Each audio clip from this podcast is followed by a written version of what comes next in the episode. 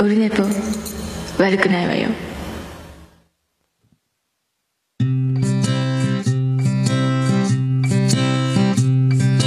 1時間目が終わった後寝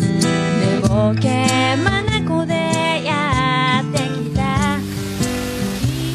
はいどうもお久しぶりでございます。12月4日の月曜日でございます。はい。まあちょっと慣れない環境で。えーともうそういうことでございまして。はいこんな感じになっております。機材が帰ってきました。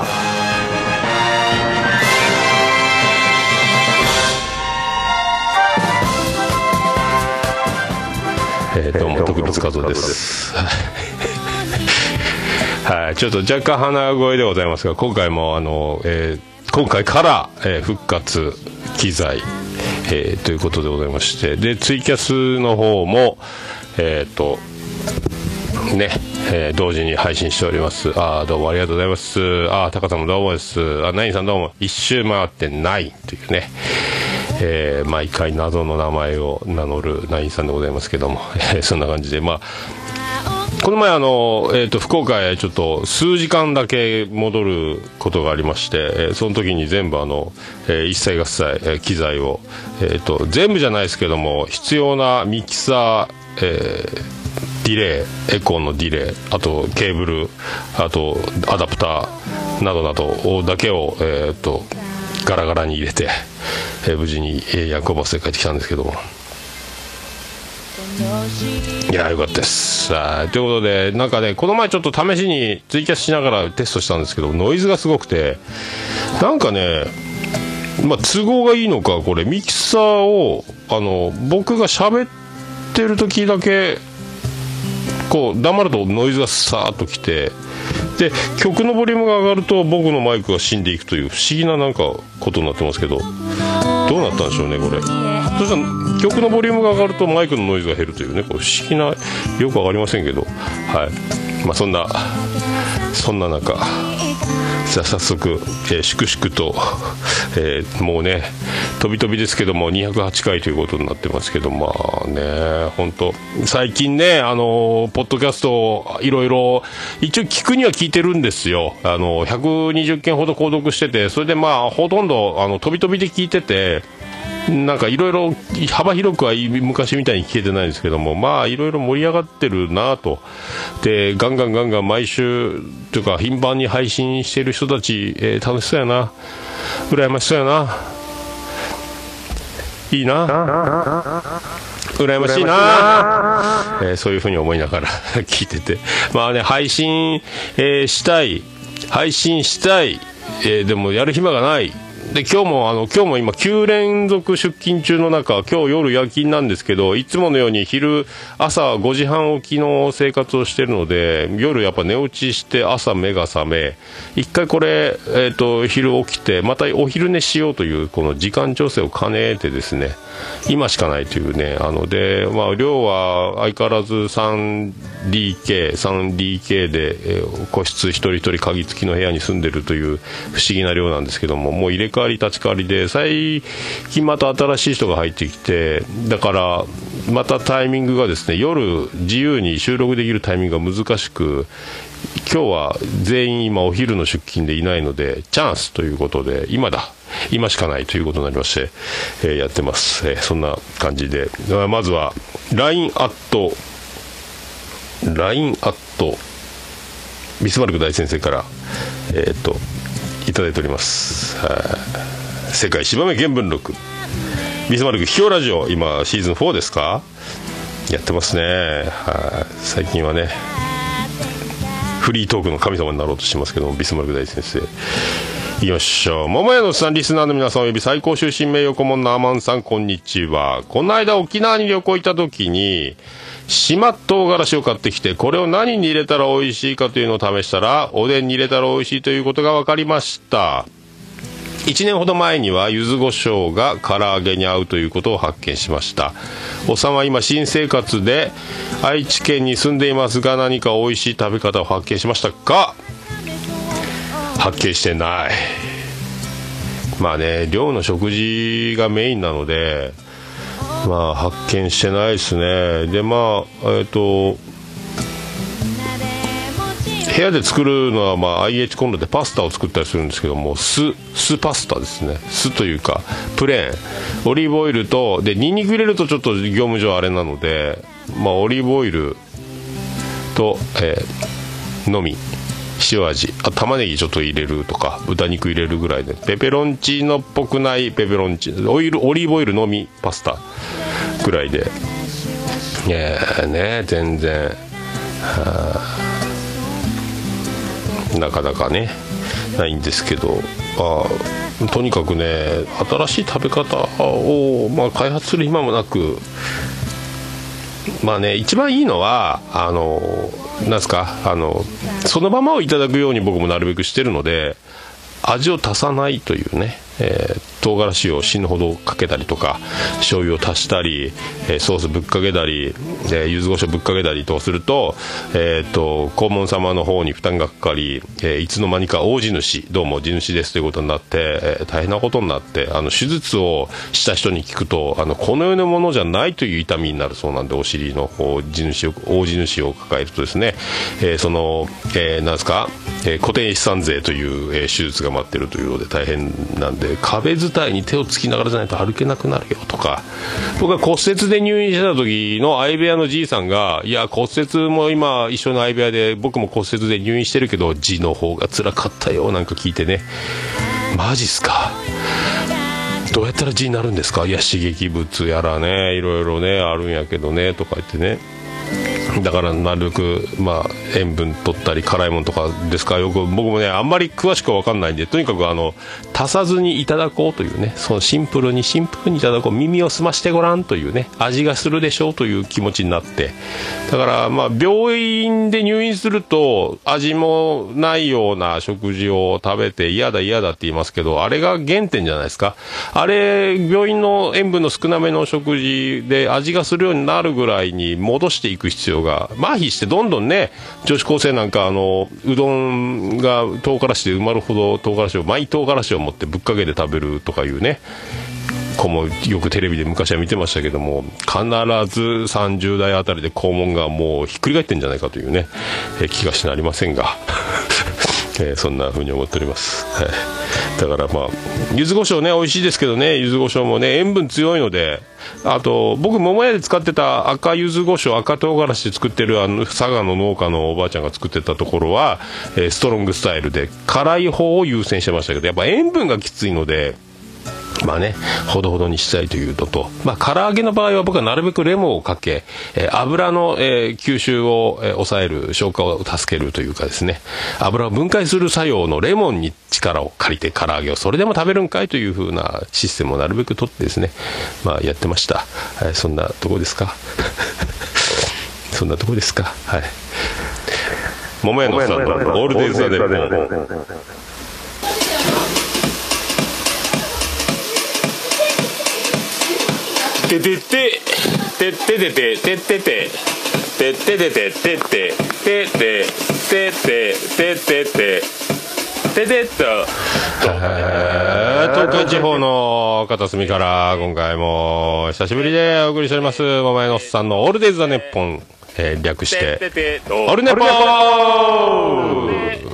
ちょっとね、えー収録環境がいつもとやっぱ慣れないので部屋でやってるとなかなか調子がつかめませんけど。オルネポオルネポ言うてますけどあのお久しぶりの方はご存知だと思いますけどもあのね。えー桃屋のおっさんの「オールデイズ・だネッポン」の略で「オルネポ」ということ。で桃屋のおっさん飛んでるじゃないかいというね、えーまあねモルネポとかすると変なのでオルネポにしたんですけどまあ4文字とか略するのが流行ってる桃屋のおっさん「オールデイズ・だネッポン」で旗揚げしてもう4年ちょっとですか。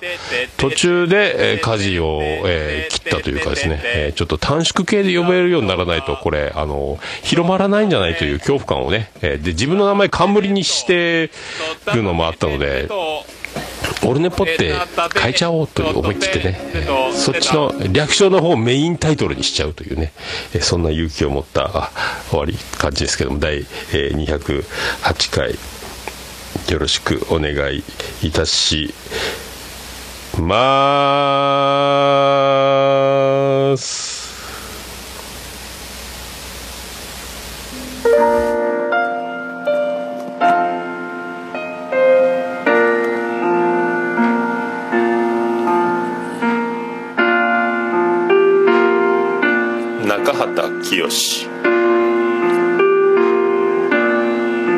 ビート清。氷川きよし西川きよし中条きよし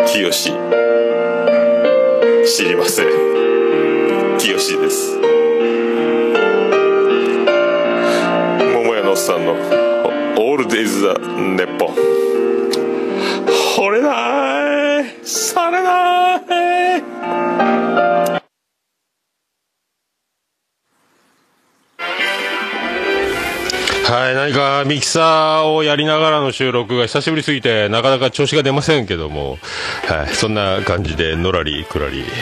えー208回目、208回もやって、これなんかい、朝からごめんね。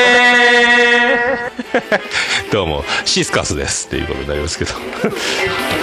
ねもうあのありがたいことにね、あの今、おときめく、あのもう関東ポッドキャスト界ではなかなか今、飛ぶ鳥を落とす勢い、そして僕は飛ぶ鳥を落とす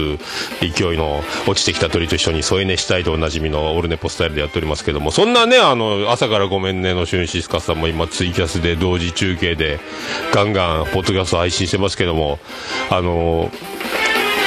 僕ですからね、あの、オルネポっぽいやり方をやりたいなという、僕、僕始まりで発信思いついたらしいので、その辺は今はね、あの、自分のところでオルネポで言ってもなんなんですけども、えーね、あの、大いに自慢しときたいなと思います。今後とも、シュンシスカスさんよろしくお願いしますというね、えーそんな感じでございます。今日はですね、まああの、まあ、毎年やってますけど、12月に、1年の振り返りをやるのを12月の初めの方にやっとくというパターンをいつもやってる。ね、もう年末になるとみんな振り返り始めますので、振り返り始める前に先に振り返っとこうというね、えーことで僕は毎回、毎年12月になると1年を振り返る。そして振り返るときに、えー12月に1年間今まで何をやったのかというのをね、えー思い出せるように僕はオルネポ総合ページというホームページがありまして、まあブログを配信してるページがオルネポポッドキャストのページなんですけども、もともと、最初にポッドキャスト立ち上げたページが、えーあって、それが、あの、なぜか配信が反映されなくなり iTunes の方で、えーそれをもうあの、総合ページということで、ブログ書いたり、年表書いたり、プロフィール書いたり、あの、いろいろね、YouTube 版貼り付けたりとか、いろいろやってるオルネポ総合というページがあるんですけども、で、そこに、オルネポざっくり年表2017というのがありまして、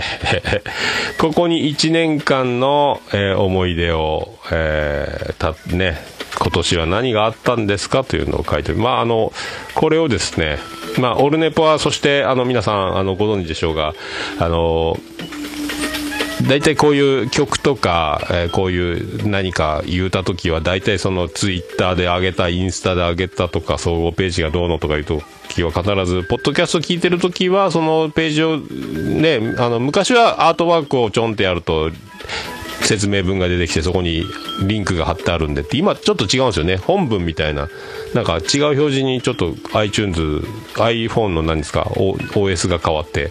なってますけど、えー、と僕は必ず、えー手間を惜しまず、えーね、口だけではなく、えーリンクを貼り、えー言うてる曲の情報やら、えーこんな年表はここ。そんなわざわざ検索をかけなくてもこの、えー聞いてるページに全部、えーリンクを貼るというこの、えーどうですか皆さんね、えー僕親切じゃないですか。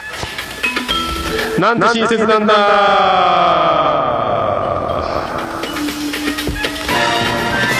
まあそれだけが。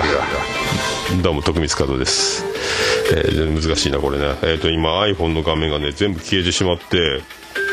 あそうだ。ねこれ。画面となんかありましたよね、えー明るさ表示じゃないか。自動ロックなしにしてつけっぱなしにしとかなきゃいけないですね。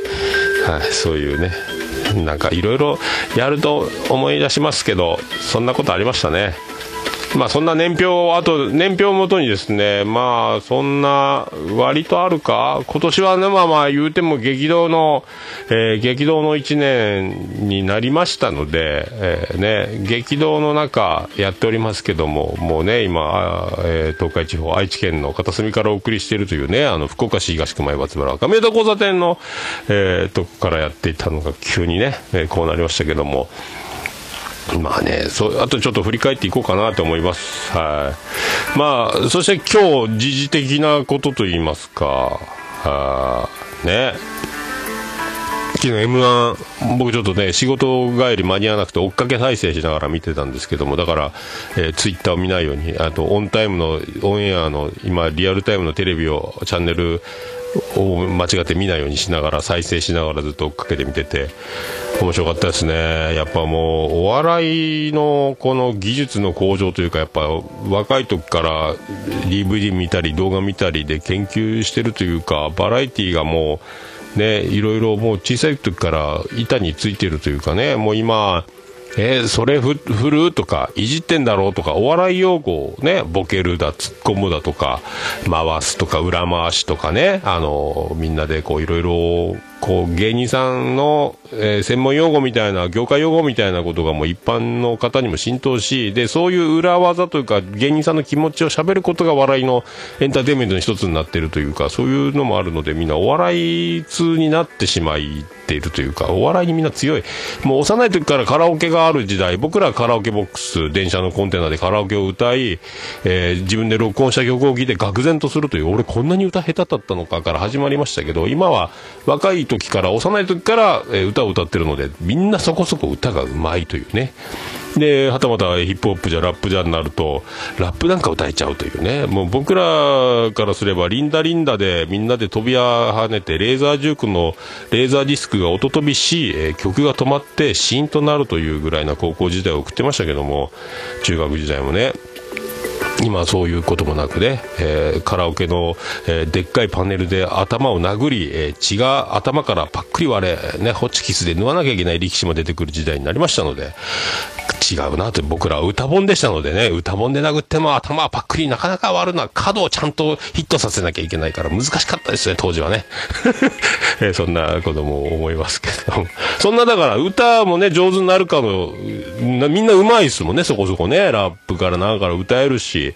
だからお笑いに関してもそんなね、やっぱもう英才教育というか、もう刷り込みが昔とね、ねドリフ、ひょうきん族にテレビにかじりついてた僕らからすると、今バラエティーじゃひな壇だとかね、芸人さんがたくさんいろんなね、ニュースのコメンテーターやったり、レポートやったり、とにかくロケやったり、芸人さんの幅が広いので、本出したり映画作ったりねもうだからやっぱ笑いというものの凄さがね当たり前になってるのでその中もう出尽くした感がある中の m 1のところでまだこの技あるかみたいなねあのえー、1周、2周、3周回って、キングオブコントのニャンコスターみたいな言葉ありますし、もうすごいな。そんな中で昨日はやっぱトロさんもすごいなというね。みんな面白かったですけどね、ぜ誰も滑らないっていうのがやっぱ、すごいよね。で、あの、南海キャンディーズ山里亮太の不毛な議論で、トロサーモン久保田が出た時に、やっぱ、クズ芸人っぷりがすごくてめっちゃ面白かったんでこの人この人がテレビにフィットした時はすげえ面白いんだろうなというのはありましたけどネタもやっぱあのかっちり作るという中に脱力系というかねあのふざけた感じがやっぱ面白かったですよねやっぱね。ああいうね、あの、がむしゃらに、なんですか、あの、150キロ投げるために、150キロ投げる型を持って、プロ野球に入って、ガンガン直球で攻めながら、直球で攻めながら、その直球も打ち返されるようになってきたときに、えー、緩い球を織り交ぜたり、変化球が裏をかいたりとかすると、そういうね、あの、ふざけてんじゃねえぞ、みたいな、こう、脱力する、やっぱあの、最初から極めてない人が脱力すると、のとは違う。極めるために死ぬほど頑張った人たちが脱力する時の凄さったら、これを一般人が真似ると悪ふざけにしかなりませんけども、やっぱその辺のうまさがね、あとやっぱラジオでそのくずっぷりのエピソードがめっちゃ面白かったし、あとあの即興ラップがめちゃめちゃトロサーモン久保田うまいので、こういうのね、あの相方火花のなんかにも出てたらしいですね、僕ちょっと見てないんですけども。で、だからやっぱ今時代についにフィットしてきたか、久保田さんね。の、昔はあの、風俗のアナウンス、キャバクラのとか、あの、風俗の、あの、ポン引きとかアナウンスのモノマネとかもやってたんで、もうとにかくね、くずっぷりが、エピソードがすごいんで、これ、今から面白いでしょうね。時事ネタもその本当ね、昨日も危ないやついっぱい放り込んでたし、やっぱこういう、こう、ハラハラする。今ね、コンプライアンスだ、あの、自主規制だで、テレビもいろいろごめんなさい、ごめんなさいと謝罪する、なんか、ああいうまたね、危なっかしい。まあ、だから山ちゃんの同期っていうのは、その、ウーマンラッシュは村本さんもいますし、とにかくあの、クズ芸人、山ちゃんがクズっぷりで売ってたのがもうクズだけじゃということで、今もね、どんどんどんどん MC、レギュラーも増え、あの世代すごいっすね。キングコング同期世代ですか？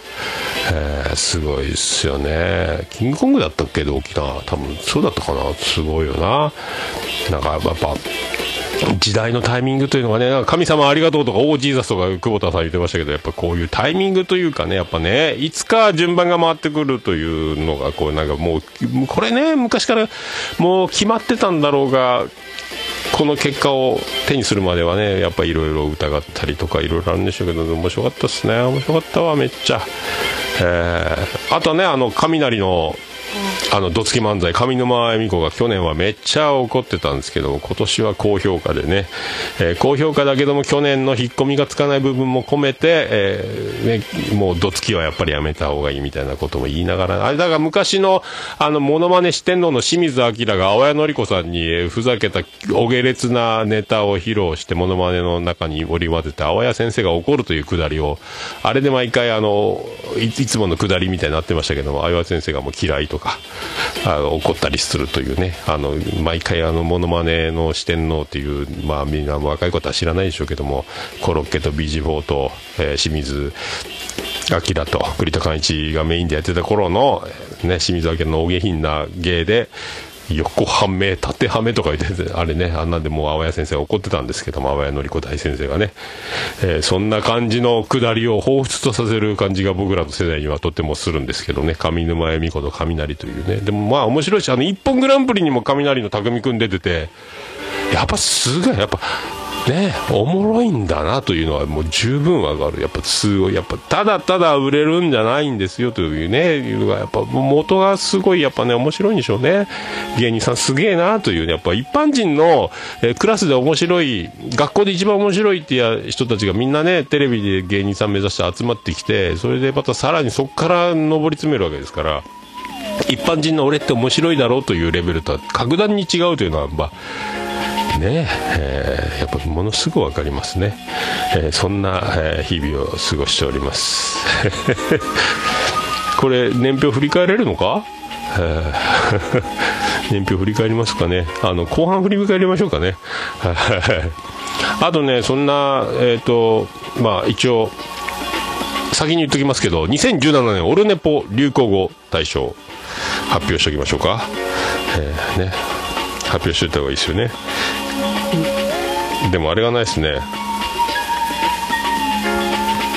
あれどこ行ったんですかね。もう消えましたね。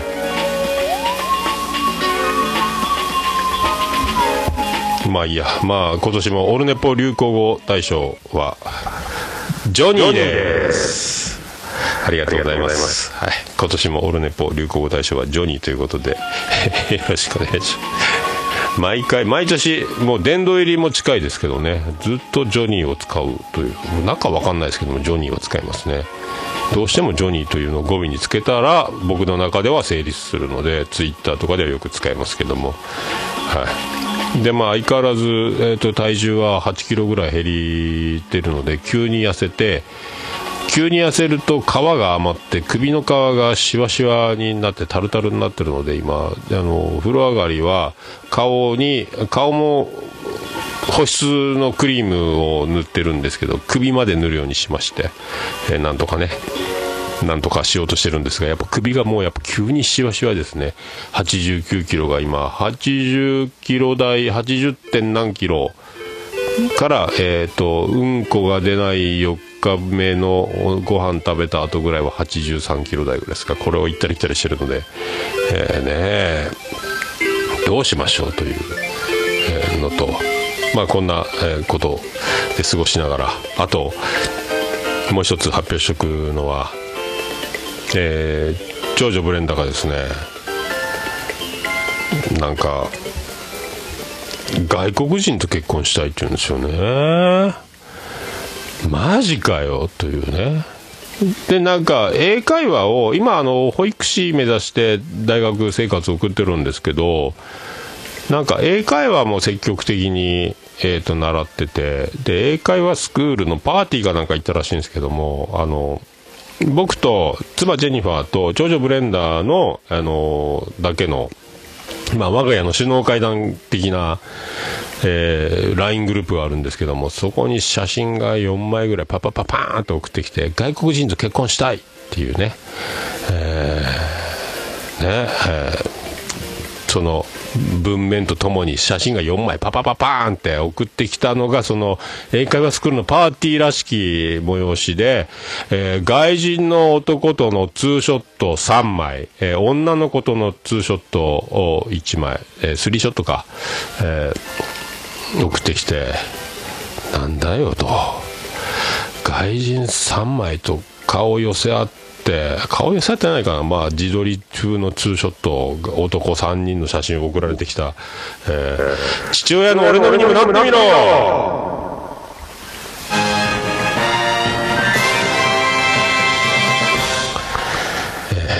どうも徳光和夫ですというね。いやーマジかと。まあいいんですけどね。僕の人生じゃないのでまああの構わないですよ。誰と結婚しようがね。長女ブレンダーがもう選んで結婚するんならそれがね失敗しようが成功しようが途中で離婚しようが何しようがまあどっちにしてもおもろいので僕は構いませんけども。だからといってね僕が選んだ僕が間違いないと思った男と結婚することが長女ブレンダーにとって幸せとなり、えーそれが成功であるのかはでそれでも離婚する場合もあれば大揉めしてねあのもう毎回殴り合いになるかもしれないのでもうそんなのねあの知ったこっちゃないというのが僕の、えー持論なんですけども。まあね結局自分の結婚に置き換えてみれば親の言うこと全く聞かずに結婚したというね長女ブレンダーが生まれる時の出来たて結婚に猛反対を押し切り、えー強行で籍を入れ、えー家出させて出産まで持ち込んで、えー長女ブレンダーの今がありますので、えーそんな僕がねあのとやかく言う権利はないのもありますしまあ長女ブレンダーに関しては、えー長女ブレンダーは本名じゃありませんがさん付けでずっと赤ちゃんからリスペクトというかですねさん付けで僕は呼んでるのでまあね、あの自分親は子供の親の持ち物ではないという意思と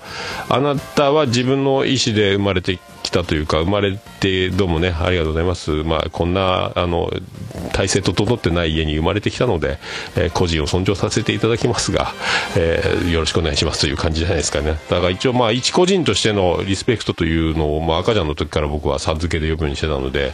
えーまあそんな感じもありますので、まあ、えら結婚するのは結婚していいよという、なまあ、その付き合ってる付き合ってないは分かんないですけども、その男3人でツーショットなんですよね。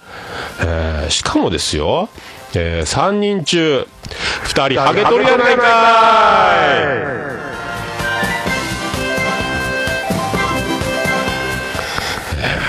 2人もハゲとるんですよ3人のうちスキンヘッド、えーもうなんて日だっていう。どうする長女ブレンダー19歳。ねえ平成10年に生まれ外国人と結婚したいといい、ツーショットの3枚中、外国人の男、えー3人中2人がもうスキンヘッドでハゲを、えー攻めたハゲじゃなく逃げたハゲと僕は言ってますけどね、あの今ね、あのトレンディエンジェルの斎藤さんのように、あの、ああいうハゲを見せるのが攻めたハゲ。えーバイキング小峠さんのようにスキンヘッドにして、ハゲをごまかすのを逃げたハゲという今ジャンルになってますけども、逃げたハゲ。えーね。えーツイキャスが切れましたので、まあそういうふうに、えー今ツイキャス送信しましたけど、まあ逃げたハゲ、スキンヘッド2人。で、もう一人は、あの、髪はあるんですけども、えー前髪の具合が、どうも、あの、石田一世状態やないかーい。えーそんな気がしてます。はい。あれ、でこう、もう来てるぞ。あの、ね。そんな気がしておりますよ。なんか、だからもう、えー、3人ともハゲるやないかっていうね。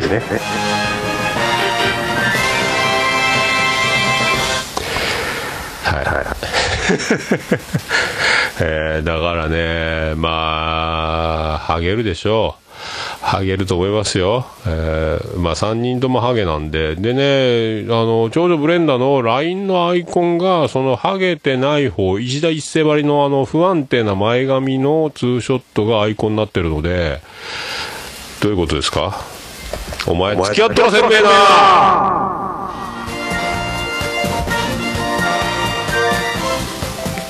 いやー、もしかしたら付き合ってるかもしれないですね、これで。まあ、ちょっと今度年末会った聞いてみようかな。まあ、聞いても聞かなくてもね、どっちでもいいんですけども、まあね、恋をすると英会話上達するという噂も聞いてますし、まあいいんですが、えーなぜツーショットの、今までは、あの、友達、女の子と二人でね、プリクラで撮ったような加工した、持ったようなアプリが、あの、写真が LINE のアイコンだったんですけど、今、外人のツーショットになってますけどね、どういうことですか。まあでも国際結婚となるとですね、あの、まあ、僕、アメブロを10年ぐらい前に始めた時の家族の名前をいちいち長男が次男がとか子供がとか妻がとかいうのめんどくさいので、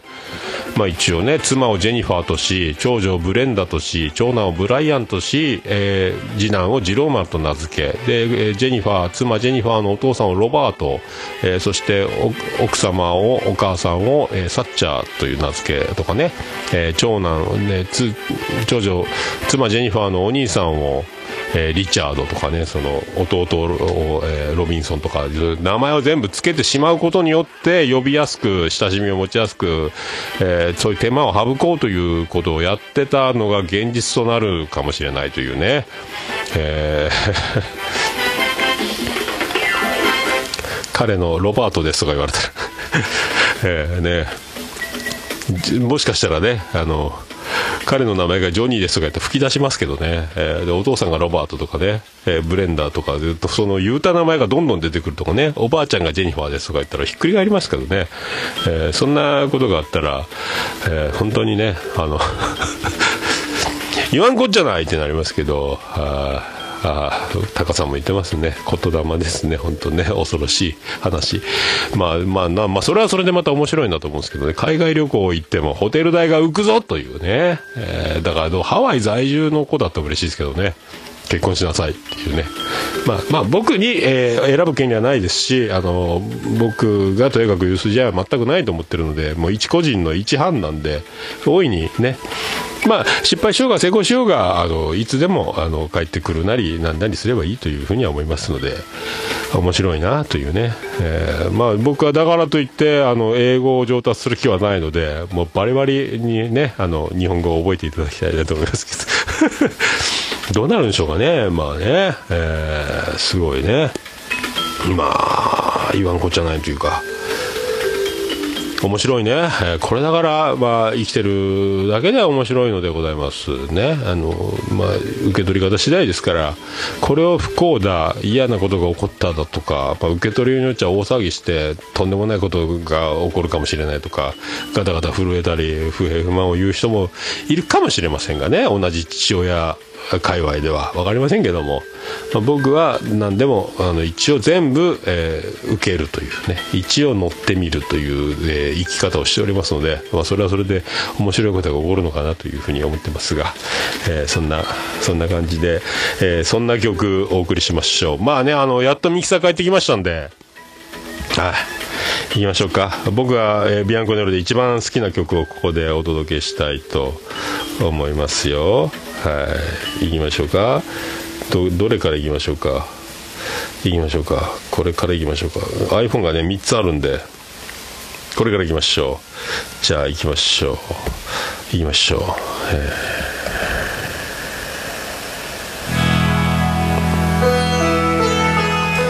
はい、行きましょうえービアンコネロで「うららかラッカー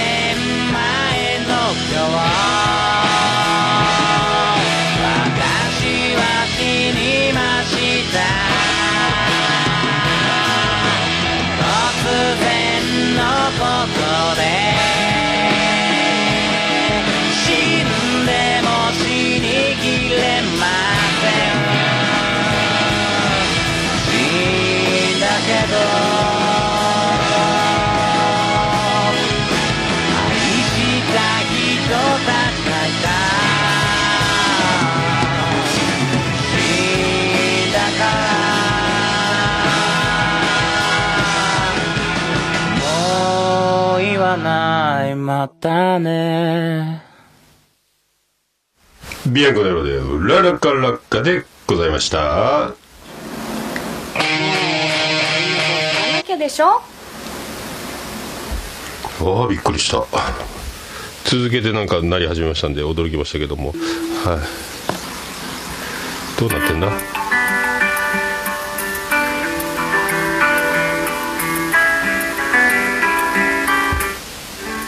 なんか操作がよくわかりませんけど、あーあの、お送りします。オルネポ第208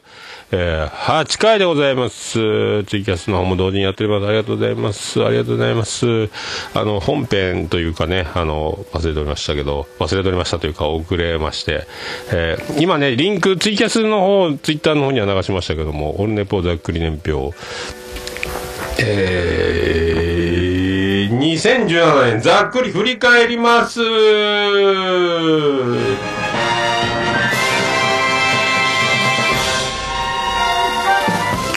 えどうも徳光和夫です、はい、そんな、えーオルネポざっくり年表というのを作っておりましてあと今年、えーこんなことありましたという激動の2017年をざっくりと振り返っていこうかなって思っております。はいそんなとこでございますか。はい。えー、とそんなオールネポ総合ページに、えーのざっくり年表というのがありますので、えーそこを、まあ、ざーっとさらっていきましょう。さらっていきましょう。ウィンドウウィンドウ大丈夫かウィンドウえーっと。でまあえーっとね今年はねえーっとこんな激動な感じでございますがまず1月から何があったのかというね。1月2日、えー、ボムや仕事、その前に、えーテイタンさんご来店からのオルネポ収録というのがありましたね。おそうそうそう。えここリンク貼ってますけど、えっ、と、えー新春夢対談2017年新春、新春シャンテイタン賞というテイタンさんが、えっ、と、桃屋に来てくれまして、福岡にちょっとなんか用事があったついでに桃屋に寄ってくれて、オープン前の時間に、えちょっと来てもらって収録を、え参加して、テイタンさんとトークというね、え懐かしいね。もう今年の正月やったんか。テイタンさんに会ったのも。えーね、またそのまますぐ、あの、また、えーお隣佐賀県だったんですけどね、あの、帰らなきゃいけないということで、えー、桃屋で食事はできなかったですけども、まあ、会えて嬉しかったですね。またテイタンさん会いたいですね。この飲みましょう言ってたんですけどね。佐賀、佐賀人と飲もう会っていうのもいいかもしれないですね。あの、大山敏郎大先生もいますし、佐賀も熱いっすよね、ポッドキャスト会ね。はい、そんな、懐かしいなその模様がここのリンク貼ってますんで、ここから聞けますので、まあ、ポッドキャストもずっと下の方、1月の方まで遡ってもらえれば、オルネポは全エピソードを表示、えーシステムを取っておりますので、iTunes の方でも1回から最新回まで全部聞けますので、えーさ、遡っていただければと思います。そして、えー2013年1月13日、えートミーさん、桃屋初来店、オルネポにコメントいただくという181回放送分で、そのコメントは、えーここインスタの、えー画像も貼ってますね。リンクは貼ってます。で、とトミーさんが来たというね。そうそう、これね、雲海をいただいて、お酒もお土産までいただいたというね。この時が意外に初めてだったというね。えー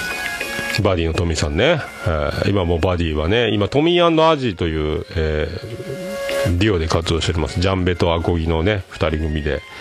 アルバムもこの前出たんですかね。あと今、全国リリースイベントというか、東京でワンマンもやってましたかね。今、活動精力的にやってます。もういろいろ、もう、ビッグネームたちとの共演も、えーガンガンやってるんで、これからもね、あの、楽しみですけども。そんなトミーさんがなんと、今まで初めて桃屋に来てなかったというね、そんな1月13日でございます。この1月13日でそういえば、あ、おつみさんの誕生日でもありましたね。はい、そういえば。えー遅れに遅れてやっと40、えー44歳になったのか？ね、今年僕45歳なんで、一ね、学年早生まれの特権ですか？えーで、あとですね、1月15日がワードプレスがアップロードできなくなり、オルネポ音源アップロード事務局を立ち上げ、その後、えー20日に、えー iTunes 登録して、ポッドキャスト化というね、えーついでにポッドキャストにしちゃえという、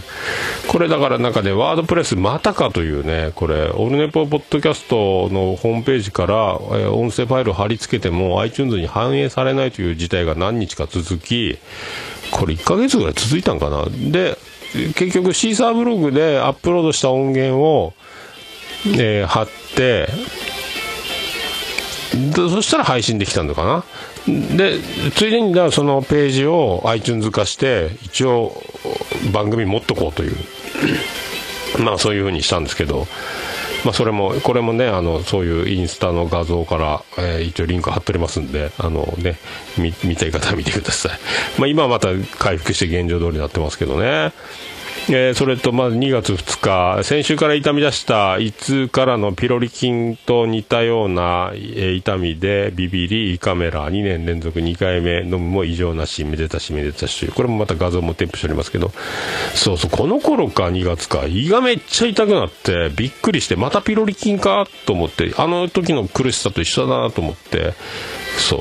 何もないですよという、気のせいかいっていう。やっぱね、あの、ピロリ菌のせいで、胃の粘膜が薄くなってるので、デリケートになりやすい、痛みやすいことはあるよというふうに、そうなんかいというね。えーそんなことですね。で、2月14日、えービキャミツ最終回発表、そして配信というね、こうビキャミツ、美脚と三つ編みのときめく放送局が終わっちゃったというのが2月14日ですね。えー驚きましたね。あの飛ぶ鳥を落とす、ね、あの、ガールズトークの今もうね、本当あずおとなき今、ここビキャミツか言ってた時にね、もう今はまたラブリー、ラブリー、ラブリスがやってますね、ラブリスが、ラブリーストーリーですか、葵さんが一人でやってる回ね。えーそれが2月14日ですか。えーそして2月16日、えーダゲな時間最終回配信。ここでまた驚きですよね。こう立て続けにみんなロスが、ロスがすごいということになりましたけどね。ダゲな時間、ね、今はまあちょいちょいね、あの、あの、なんですか、定期性を持たず不定期で、ね、あの、この前もあの、100人規模の、えートークイベントもやったりとか、ちょいちょいは出てるので、で、いろんな番組のゲスト的なものも出たりとか、まあ、そのラフにはなってきてるね。千葉県さんもツイキャスでカラオケをやったりとか、あの、露出はちょいちょいあるので、皆さんもそんなにロス感はね、今はだいぶ減ってきてるのかなと思いますけど、この2月16日にだけな時間が終わりましたね。大阪人の一般人のポッドキャストというね、あの、お化け番組ですけども、その時の最終回で、もめのさんありがとうございますって名前出たぞという、それだけの自慢を兼ねて、ここに貼ってます。ありがとうございます。そして2月22日、えー福岡旅行中のピアノマンに久しぶりに会う、呼ぶ子でイカ、そしてい、ありがとうピアノマンスペシャルということで、えー、186回放送分、ここリンク貼ってます。はい、収録。はい。で、これ、見えないラジオのおなじみ、あの、大スターピアノマンが、えー福岡に来たので、ちょっとオープン前に会おうやというね。で、呼子まで、福岡なのに呼子まで、佐賀の呼子まで車飛ばして、えーイカの生き作りを食べて帰ってくる。まあ、その車中にいろんな、あんな話、こんな話、えーポッドキャストトーク、えーマジかピアノマンというね。まだね、ネタバレできない。ネタバレが発表されたら、なるほどね、というね、あの、もやしチャレンジ、えー僕は教えてもらってるんですけど、そうだったんか、絶対わからんわ、っていうね、えーピアノマンすげえな、やっぱ。今ね、あの、笑う金魚ちゃん、笑い金魚ちゃんだったかなあの、爆笑問題カーボーイでおなじみの、あの、すごいハガキ職人、えっ、と、M1 グランプリって、ハガキ職人グランプリ、メール1グランプリでもエントリーしたこと、出たことが、アンケイヨというすごいハガキ職人がいて、その方が今、えっ、と、芸人さんとラジオやってるんですけどね、ポッドキャスト、笑い金魚ちゃんだったかな。でそこ、ピアノマン交流があるみたいに、さすがはがき職人でもおなじみ、ピアノマンで、あの、アルコピースの方でいろいろね、ネタ読まれたりしてる、すごいんですけど、で、で、その笑い金魚ちゃんはもう本当にあの有名なラジオネームの方が投稿をどんどんしてて、ネタはがきがえぐいんですよ。えートークも面白いし、えーそんなね、ピアノマン、えーすごい、すごいね、そういうのもね、やんわり自慢していっていきたいと僕は思ってます。えー自慢ばっかりになります。はい。で、2月26日でございますけど、えー私の中では揺るがぬ素人三大ポッドキャストの番組で一つである、えー正しいように見えるのおすすめポッドキャストページに掲載されるというね。そうあの見えないラジオもページリニューアルで、えーとサイト引っ越しで新しいアカウントからの iTunes 配信という風になりましてそこでポッドキャスト紹介するページを作ったんでというので僕も載せていただきました。はいありがたいっすよね。はい。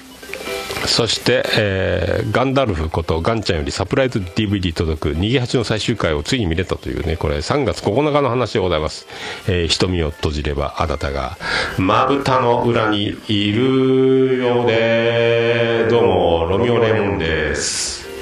えー3月9日にね、ガンダルフさんからあの、DVD を送っていただきまして、逃げ恥の最終回が見れたというね、録画できてなかったんですよね。途中から見始めた逃げ恥にものすごく興味を示してですね、最終回だけ見れなかったというね、悲しい状態をラジオで言うてみるもんやなというね、オルネポでね、送っていただいて見れたという。えーそんな日。そして3月14日、ボイスレコーダー USB 認識しない状況が改善せず2代目という、今使ってるボイスレコーダーは2代目、ソニーのボイスレコーダー。噂によるとソニークオリティではないかというね、3年、4年ぐらいですか？で、生涯を閉じまして、あの、パソコンにつないでももう認識しないので取り込まないというね、ただの、えー録音、ボイスレコーダー、録音のみというね、えーただのボイスレコーダーになっちゃったということになりました。はい。そして3月15日、ポンタチビサさんより、えー、しげも収録で今見て行こうってなった名作ドラマ、えー北の国から、全シリーズ DVD 届く。そしてドハマりするという。これね、借りて DVD で今から見ていこう。なんすか北の国から僕見たことないですよね。つって。まああれからね、しげももではもうあの、一時代を北の国からコーナーで締めてましたけども、そのね、素材をいただいたのはポンタチビタさんでございましたね。えーそして次、えー4月18日、暴れラジオさんのおなじみ、えー、チャンナカフローレンスリコリコシサプライズ来店というね、えー大将おすすめ何ですか、えー私が桃焼きですと言うと、チャンナカさんが、そうですか。じゃあキムチをというね、伝説のやりとりを残しつつ、えー去っていきましたけども、この4月18日にチャンナカさんとリコリコさんがサプライズで、えーやってきたっていうね、えーそういうことでございます。そして、えー4月19日、えー北の国から連続ドラマシリーズ全24話 DVD12 枚見終わるという素晴らしい物語。母さん、今日も雲が綺麗です。バイ・ジュンというね、最終回。ドラマ24話見終わったところですね。感動してますね、僕ね。えーそして、えー4月20日、22日、暴れるラジオスさん初出演っていうね、えー音声トラブル乗り越ええ1週間後に配信というね、これ多分ね、えー、とラジオさん側でうまく撮れてなくて、僕の音源をとバックアップで撮ってたのをね、多分渡したと思いますね。えー同じく4月22日、オルネポ200回を目前にアートワーク変更というね、えー今のアートワークは4月22日に変更しましたというね、いろいろね、あの、なんか、多分世界一聞き流せるポッドキャストっていうのを外したんですよね。もう、どっちみち聞き流してるから言わなくても言い訳してたんですけどね、あの、とやかく文句を言わないで聞いていただければなというね、怒らないでくださいというね、まあでも、ポッドキャスト自体聞き流すし、まあこれ、僕の一生懸命聞くというよりはもう聞き流すしかないでしょというね、ことでも外して、まあ言い訳がましさは減るということ、まあ福岡って書いてますけどね、今ね。えー一応あと始めた年月も書いてますね、新数2000ね、8月23え2003年とか書いてますか？そんな感じのアートワーク書いてますね。はい。オーガスト。5 5th って書いてますけどね。8月5日2013年からやってますぜみたいなね。のにしてます。はい。あとね、それが200回。そして、えー5月8日、オルネポポッドキャストページ、ページリニューアル。えっ、と、これ、まあ、ページもちょっと変えたんで、そしてオルネポ的ポッドキャスト収録の心がけというのも作りましてね。で、5月10日も同じく、えー収録機材の配信あれこれ編というのを作って、まあ、ポッドキャスト、まあね、あの、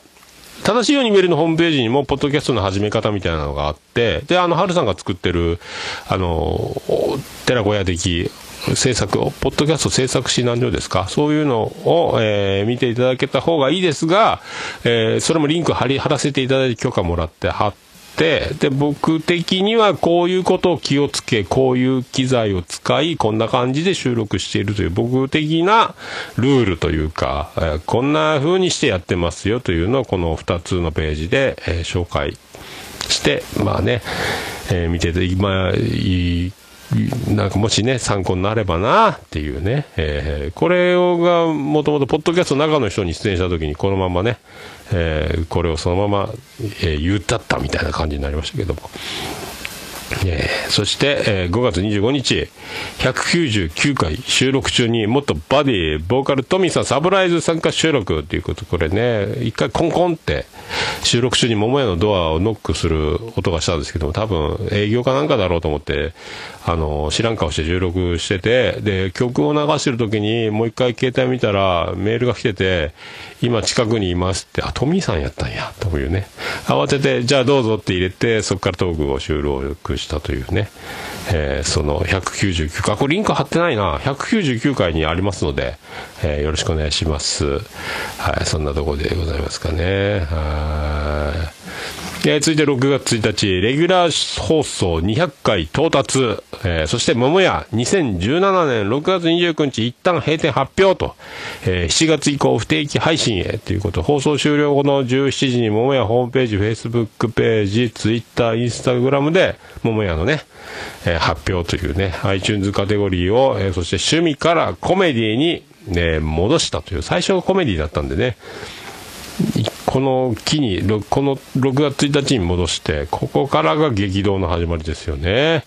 えーまあ本当に不定期配信へって、そうなるだろうなと思って言ったんですけど、本当に不定期になりましたね。どうにもこうにも不定期だというね。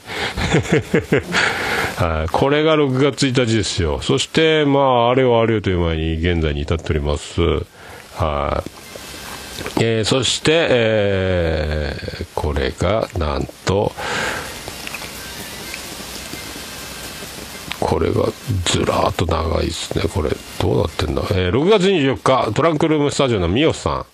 えー東京からやってきたというね、これツイキャス、この日がですね、しげち兄さんとか、大山敏郎さんとか、おっちょさんとか、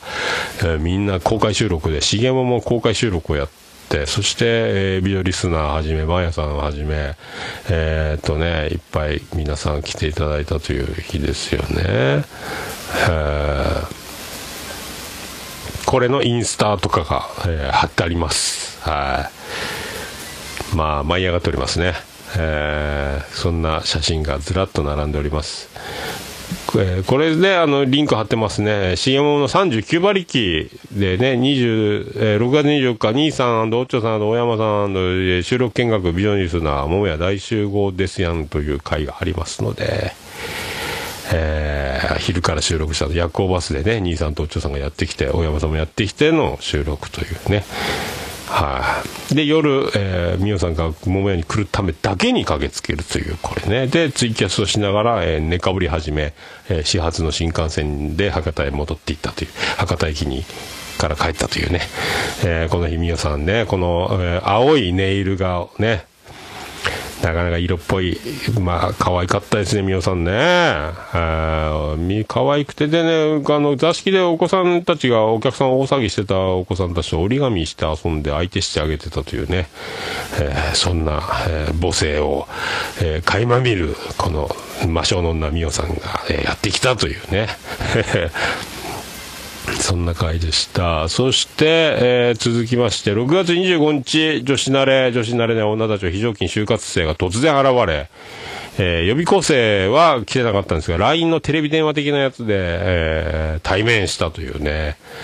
まあ、一般名、一般人の名前で予約してて、来た二人が予備校生じゃなく、就活生と非常勤だったというね。なんか沖縄っぽい子来たねってジェニファーって言ってたら、ちょっと大将時間ありますかって、なんか呼んでるよってって、何の用だろうな、怖いなと思って言ったら、あの、えー私たちっていうから、うわーってなったというね、その時にサインもらって、えーそれをインスタで、あとね、就活生の投稿ですか？ツイッターのやつですか？もう貼ってます、えー桃屋にいざ。これ後ろ姿がこれがえーっと非常勤の非常勤さんですか？後ろ姿が載ってますけど、えー可愛かったですね2人ともね。お茶目で面白かったし。さすがやな。まあ収録できたらなと思いましたけどもまあ次にとつけばいいかなというね。まあちょっと何かとね。はい。まあそんな懐かしいありがとうございましたねもういろいろねみんな会いに来てもらって本当にもうこの閉店まで大変いろんな人に会えて、えー今本当女子を見かける生活ではないですけども女子がいっぱい集まる、えー幸せなひとときを過ごしたというね そんなとこですか。そして6月29日、桃焼きの店桃屋特設スタジオより最後の収録配信となりました第204回。えーついにね、で、オルネポを始めたきっかけとなったおつみさんも来て、えーにぎにぎしく収録最後の営業へと、この後、収録の後ね、えーやったという、この模様の、えリンクとともにね、結局、おつみさんと最後の収録を桃屋からお届けして、えー、と福岡で一番あのあの人肛門潔癖でおなじみなので汚いトイレではちょっと大の方が NG なので福岡でも、えーここのトイレは綺麗だという情報をね、えー盛りだくさんここのトイレはおすすめですよというねあのもうウォシュレットも汚いトイレでは使いたくないっていうねまるで回し飲みをしてるかのような感覚になるので綺麗なトイレのウォシュレットしか信用してないというね。まあそんな男でございます。ってそんな話をね、えーしております。さあそして、えー7月6日ポッドキャスト界の面白い MC& 文化人枠の最高峰暴れはラジオスさんの治安中市の紹介により出して出てしまいましたというね、えー終始プロ野球のヒーローインタビュー割のそうですね。を連発したということでポッドキャストの中の人についに出ました。はい。これねこのリンク貼ってます、はい7月6日の出来事でございました。えーそして、えー7月19日、ニートニートツアー、えー2017サマーファイナル最終日を迎えまして、えーこれで次の日に名古屋へ出発したというね、7月20日、21日に採用試験の面接を受けるために愛知県へ、えー向かいって無事採用されたというね、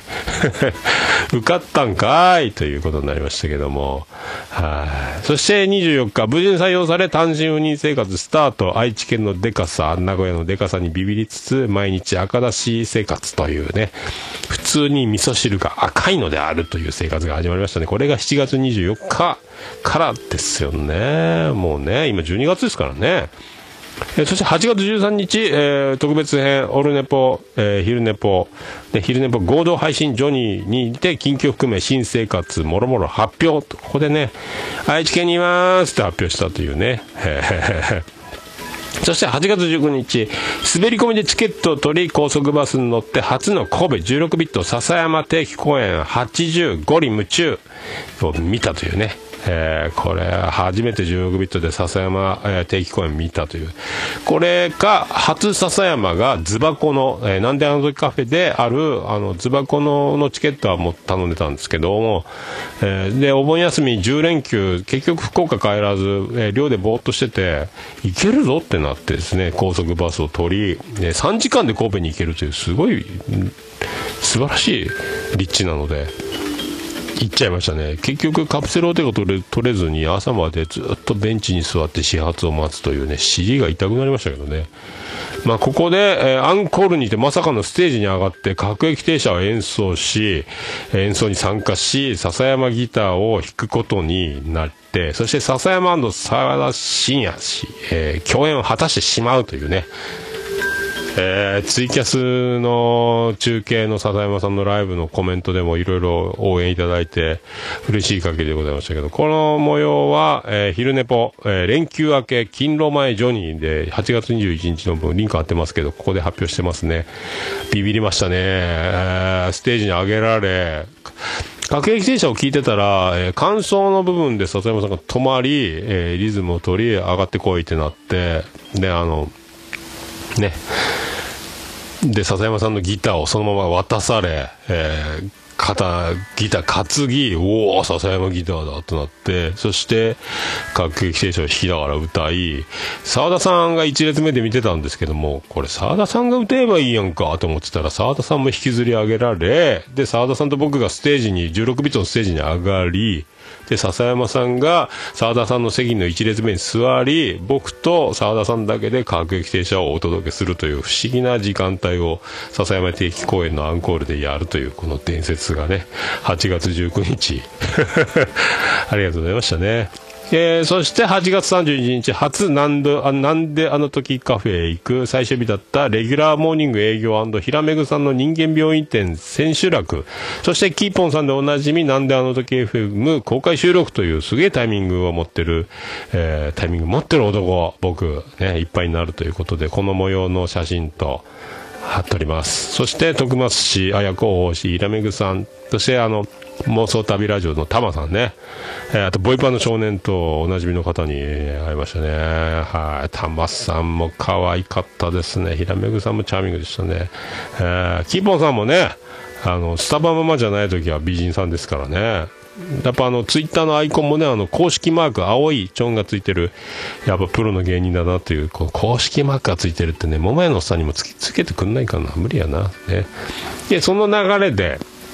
えー、8月31日、ついに、えー、大名古屋たつらう会入会、えー、114番の会員ナンバーでね、入りました。このリンク貼ってます。ありがとうございます。えー、さらに、えー、と、8月30日、2017年、えー、8月23日、えー、465回のガス抜けラジオの方で、ガス抜け美食アカデミー MKFC 編で、えー、聞いてびっくり、えー、桃屋のさん、私が、えー、ザックさんと倉さんにいじられているというね、最後の方で、えー、だからリンク貼ってます。これもまた自慢になりますけどもね、あの、僕の素人三大ポッドキャストの一つ、ガス抜けラジオに、僕が、えー、三大ポッドキャストね、正しいように見えるガス抜けラジオ、童貞ネット、この3番組が僕の中では、素人ポッドキャスト、人気があり、実力があり、年数があり、そして未だに現役であるというね、この中で、ありがたいというね、いつかザクさんたちも会ってね、飲んで収録もしたいなってずっと夢見てますけどね、えー、まだだから、会ったことないですからね、まあ、童貞ネット、パル内藤さんもそうですけども、三大ポッドキャストで正しいように見えるのお二人には会いました、正しげさん、増田さんには会いましたけどね、えー、そんな感じですよ。そして、9月30日、ポッドキャストのポッドキャスト、の前編第2回、ポッドキャストのポッドキャストに出演まさかの2番手という出演順でね、あの、春さんがやってる、これ、ポッドキャストの日にちなんで番組を年に1でやってるというね。はい、これもリンク貼ってます。はい、ありがとうございます。まだこの時は聞いてない状態でね。はい、いやこの時もね、もうこの部屋の電波状況悪くて、今は改善しましたけど、ポケット Wi-Fi の入りが悪くて収録に大変ご迷惑をおかけしてね、今ね、あの、鉄のボールでパラボナアンテナ的にした中にポケット Wi-Fi を入れると、えー、1本とか2本しかなかった電波が、今満タンの4本立ってるポケット Wi-Fi になってますけどね、えー、今もね、3から4で推移してますけども、ありがたいですね。はい、そして10月2日ニナッチのそこのとこゲスト出演というね3人のゲストが出演する企画の3番目にね20回突破企画ボリューム3で登場させていただいておりますニナッチ。ありがとうございます。はい、こうね、あのー、多分ニナッチの進行上手には惚れ惚れしますけどね、あのー、僕はただ、ニナッチの、えー、番組構成、進行、ナイス MC を、えー、邪魔してるだけという感がものすごい否めませんけども、はい、まあそこのとこね、えー、そこのとこということでよろしくお願いします。ありがとうございました。そして10月10日、ポークサイドボーグの収録兼ツイキャスライブを聞いていたら、急遽参加させていただく流れとなり、びっくりジョニーという子供と、久しぶりのメックさんと、そして初対面のミヤさんと、えー、あとサイドガイドボスのタカさん、楽しく、えー、遅延トークをさせて、遅延がすごかったんで、この時もね、まだね、改善してないので。えー、そしてね、近日、ポッドキャスト配信予定ですよってなってますね、この時はね。えー、この前配信されて、もう僕が偉そうに、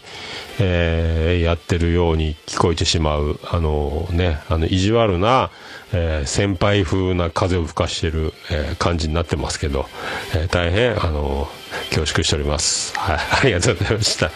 で、僕、サイド僕終わっちゃいましたけどね、その後、ミヤさんの活躍たるやね、メックさんメックさんで、オトガメフェスでぶちかまし、やっぱ、ポークサイドポーク、日の当たる場所、4畳半からお届け、南国定まな定まない保存曲とかいろいろ書いて、何のことかよくわからないタイトルでツイキャスいつもやってて、曲をギターを弾いて作ったり歌ったりしてるんでしょうね。えー花開きましたね。すごかったですよ、オトガメフェスのメックさんもね。続けるって、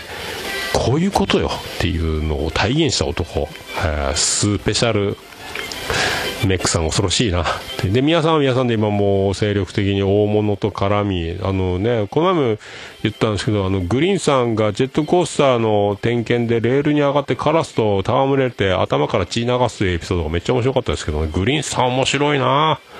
あそんなね、いろいろ仕掛けたり、イベントもね、みんな、しのちゃんはじめ、鹿児島にみんな来たりとか、今もね、みやさんが今、かなり、あの、精力的だなって思いますけど、仕掛けること、仕掛けること当たってきてるというか、注目浴びてるというか、すごいね、この人ね。えまあね、あと、この前ね、あの、ウッシーさんも東京行って、まあ、皆さんにスター待遇でいい思いを、羨ましい話をいっぱい聞きましたけど、やっぱ、スス。ター、スターですね、このね、えーこの人たち、皆さん、あの、僕も、ね、よろしくお願いします。あの、皆さんよろしくお願いします。ウッシーさんもよろしくお願いします。メックさんもまた飲みましょう。よろしくお願いします。あとね、タカさん、まさかの、ハイポ、ポッドキャストの日2018準備中というね、オファーもいただきましたんで、これ現実となればありがたい話でございますけどもね。はい、そんな、あのね、そうそうたる番組が2017年ずらっと出ましたけどね、ポッドキャストの日でね、ハイポという番組ありましたけど、はいまたね、次、来年に向けて今ね、200人規模の収録イベントというか、トークイベントもやるんじゃないかって今やってますけど、えーそれ見に行きたいですね。すごいいろいろ仕掛けてきますよ。この辺も含めて、ポッドキャスト、コンスタントに、こう、みんな元気に、どんどんやって、みんなは、羨ましいな、すげえなって思ってるところですけども、楽しそうやなっていうね。そして、えー、と、これが最新になります。最後ね、2017年10月29日、3年連続3回目の岡村隆史オールナイト日本歌謡祭 in 横浜アリーナ2017に参戦という、これもね、この前の回で、えー、と、内容はお伝えしております。えーね、えー第3回、岡村隆史オールナイト日本歌謡祭 in 横浜アリーナ台風22号にビビりましたスペシャルということで、第207回で前回、えー言っております。その画像をね、貼っております。そして、ステディさんに初めてサインを僕、色紙で人生初サイン書いちゃったというのも画像も載せてますけど、そんな1年でございますよ。はい。えーありがとうございますね。いやいやいやいや、激動ですね。まあ、ざっくりでこんな感じですから、ざっくりでね。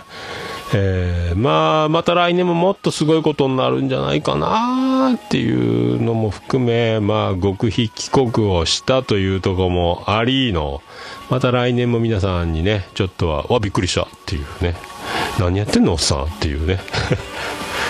ねすごいねって言っていただければ、おもろいね、相変わらずっていうふうに言って、相変わらずいつも面白いみたいな言い方してんね、俺ね。えーいや、でもそういうふうになったらいいなと思ってますけども、はい、ありがとうございますね。はい。以上、あの、ざっくり年表を振り返るということでございます。ありがとうございました。あるね。ぽさあそれではまあちょっとだけいただいてましたんでじゃあ行きましょうか。ハッシュタグオルネポ。ハッシュタグオルネポはいどうもクリス・ペプラーですこうするとこんなエコーとこんなエコー。えー、久しぶりですね。えー、と、ツイッター、ハッシュタグ、オルネポでつぶやいていただきました。ありがたいつぶやきを紹介するコーナーでございます。ありがとうございます。ツイッターが立ち上がってください。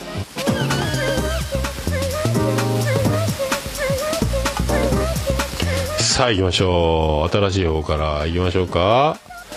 えー、っと「ハッシュタグオルネポ」最新回。さあケンチさんいただきました。休日上に11月23日会拝聴。お休みのところお疲れ様でした。っていうこう昼寝っぱをね、えー、11月23日やった会の感想ありがとうございます。もうねちょっとでも配信してちょっとでもなんか僕いますから忘れないでください。みたいな気持ちにどうしてもなっちゃいますねこれね、えー、ありがとうございます。続いてケンチさん休日ジョニー11月12日分拝聴バイク車新幹線などの騒音も何のそのえー、〇〇 A やインスタ写真のためのシャッター音がクリアに聞こえたというね。そうそうそうそう。ここへ駐車しないでくださいという看板を写真撮ったんですけどね、えー、これねここへの絵が「へ」じゃなくて「あいうえお」の「絵」だというね。それをあのでっかい看板作っちゃったというね。誰もその間違いを指摘できないのか。看板書く人もちゃんと看板屋さんプロが作ったような看板だったんで指摘できたでしょとか思いますけど、まあ、面白いからいいんですけど。えー、あと昼寝ぽケンチさんにいただきました。昼寝ぽ休日上に11月7日拝聴。久しぶりに、えー、久しぶりのワードうんち鳩うんちの対策話も、えー、どなたかに役に立ちそうというねそうですかね。ありがとうございます。ありがとうございます。続きましてえー、ケンチさん207回緊急特番拝聴。久しぶりの軽快な喋り相変わらずです。さすがです。ということでありがとうございます。さすありがとうございます。なんかねもうもうねえー、どちらかありますね。不安でしかないですけども。なんとかね。この前はだから編集したんですよね。間にジングル入れたりとかトークを切って貼ってしましたので。しょうがないですよね。河原で喋った収録の音源をえーとオーダー C に入れて曲をつけたりとかいろいろしましたんで。今日は元の機材に戻って。これだから喋ってると曲小さいですけど声を止めるとわーっと大きくなりますよね不思議な感じがしますけどミキサーをやっと使えておりますありがとうございます、えー、続きましてステディさんいただきました207回拝聴去年より詳細に岡村歌謡祭喋ってたような気がするえー、オルネポおかちらのリスナーはゆうさんです。あ、そっか。ゆかさんとかゆうさん、どっちだったっけ？つってゆうさんだ。可愛かったですよね、ゆうさんもね。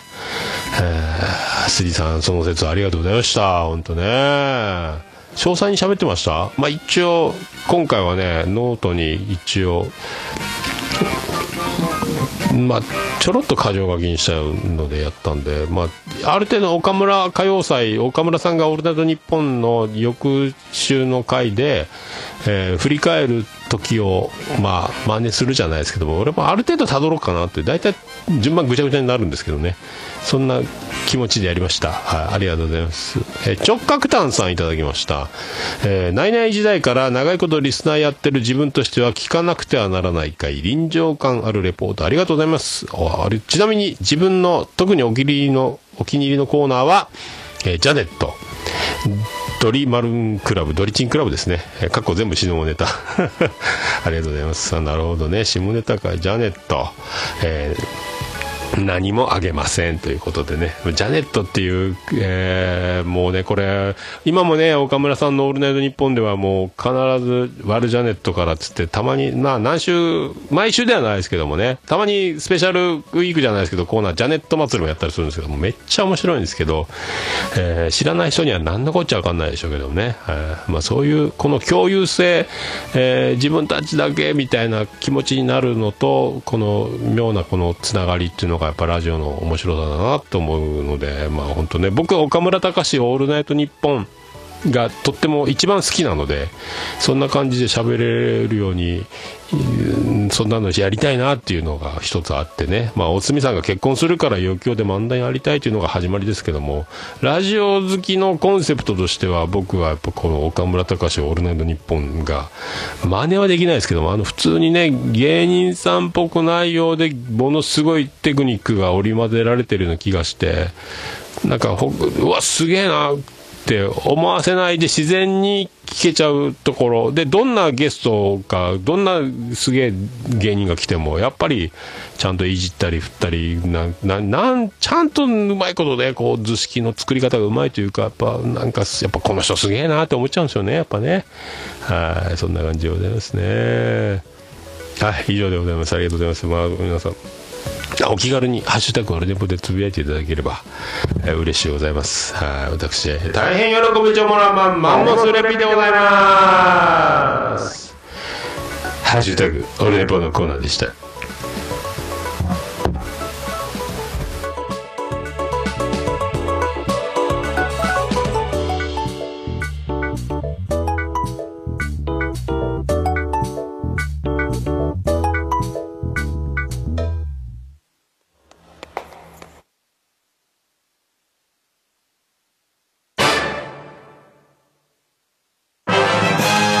何ですか？いやもう何ですか？いやもう何です？はいどちらかっております。いやーねうまあそんな感じでちょっと長くなりましたけどもう1時間20分近くなっておりますけども。はい、まあなんとか。なんか早口早口早口早口じゃないですか多分ねまあねなんか1.5倍とか2倍であのポッドキャスト聞くことが多いんですけど、えーそれをね1倍速でポッドキャスト聞くとうわ結構みんなゆっくり喋ってんなと思うんですけどでもいいと思いますよ。1.5倍2倍で聞くのもね。あの余裕ある時は1倍速で聞いた方がいいと思いますけど。これが、まあ、あの自分がいつもひな壇に座ってる感じで僕は聞いちゃう同業者じゃないですけどどうしてもそういう聞き方をしてしまうので今ここでこの言葉をはす今挟みたいな突っ込みたいなとか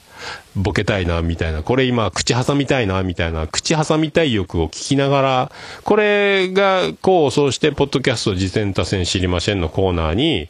えーなりえーね、あんなとこ面白かった、こんなとこ面白かった、こんなんやないかいとか言いたいところがあって、そういうコーナーを作って、今ちょっとね、なかなかその、できませんけども、まあ、今度、まあ、やるとしても多分、募集できずに自分が感想を言うだけになっちゃうと思いますけど、そういうのを1.5倍、2倍速で聞くと、スピードラーニングじゃないですけども、ちょっとね、あの、もっとスピード速くなると、これ、悟空が戦う時天下一武道会では重りを脱いだ時みたいな、あのね、えーそんな感じになるんじゃないですか？重たいバット振ってて軽いバットを持って打席に立つみたいな感覚で、えー意外にね、あの、瞬発力というか、コメントスピードが、えーパッとタイミングよく余裕を持って、えー考える時間に余裕が出るんじゃなかろうか、みたいなね。えーああ、もちろさんどうも、ああピスケタもどうも、ああ1.7倍ですか。なるほどね。1.5倍がちょうどね、ゆっくりに聞こえますんで、2倍ばっかり聞いてるとね。そんなんは結構だから、まあ、ポッドキャストを配信して喋る人にとっては、余裕、まあ、いろんな飲み会で楽しくトークする中にも、ちゃちゃ入れすぎて数が多すぎて、お前ばっか喋るなってなるかもしれませんけども まあね、そんな気がしております。はい。はい。エンディングです。ててて、てててて、ててて、てててて、ててて、てててて、てててて、はい、今回も東海町の片隅からお届けしました第208回オルネポでございます。えー今回はあのインスタグラム、オルネポ、ツイッターの連携やめて、桃屋のおっさんアカウントからの連携にしました、スペシャルはい、で8時間89分98秒でお送りしました、まあ、インスタねあのオルネポのツイッターアカウントと連携してたんですよ。でフェイスブックと桃屋のおっさんのツイッターアカウントが連携してて桃屋のおっさんでつぶやくとフェイスブックにずっとつ連携してたんですけども、もうフェイスブックいいかなという、なんかもう福岡じゃないので、桃屋でもないので、あの、まあ、愛知県にいるとはみんなには言ってないようで言ってるようで言ってないようなところがあるので、え、今、福岡にいないのとかなるともうめんどくさい、めんどくせえなってなって、だからフェイスブックはちょっともう放置して、オルネポポッドキャストページとかは運用してますけども、まあ、個人はもうツイッターでいいんじゃないか、桃屋のおっさんで、みんな知ってるしなと思って、でね、オルネポで個人的ツイートが多くなってたりしたので、オルネポポッドキャストの番組ページのアカウントであるところも、まあ、真面目に僕も考えたという結果でございまして。じゃあ、もうあの、おっさんツイッターとインスタがつながり、フェイスブックはキリモモヤのおっさんアカウントからの個人的つぶやきで、オルネポはなるべく個人的はね、今の物量がすごかったんで、まあ番組アカウントなんかこれっていうね。まあ中の人は僕なのはもう僕しかいないんで、まあどっちでもいいなと思っても、住み分けもクソもねえなっていうのがね、なんとなく最近真面目に、え考えつつそう思いましたので、えーそんな、そんな感じで、じゃあエンディングテーマいきましょう。いやーこれも久しぶりにかけられるようになりました。はい、帰ってきましたよ。はい。さあ行きましょう。オルネポエンディングテーマでございます。バディで星の下、星の上。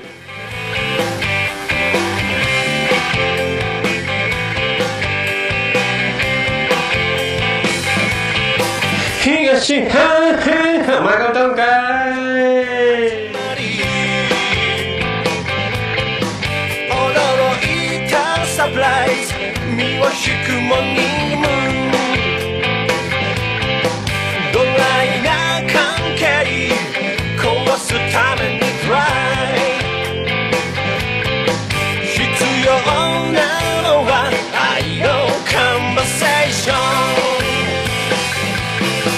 星の下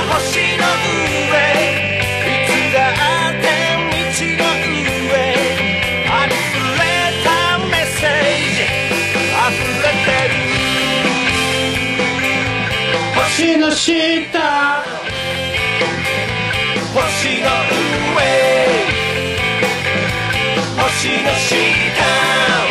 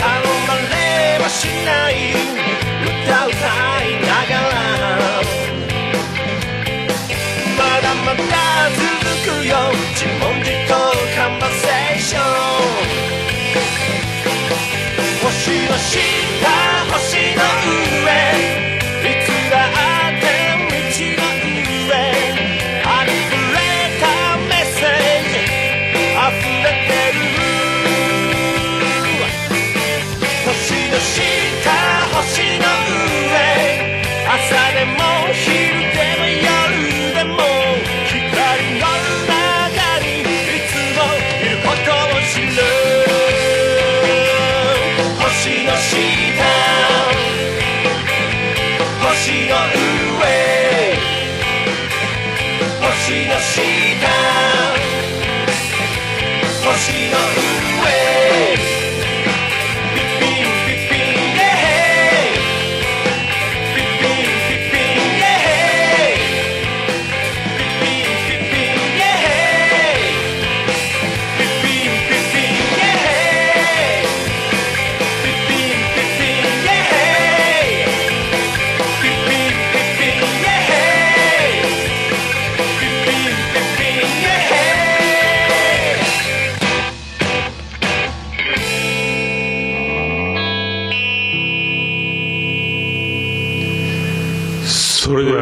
また夢でお会いしましょう。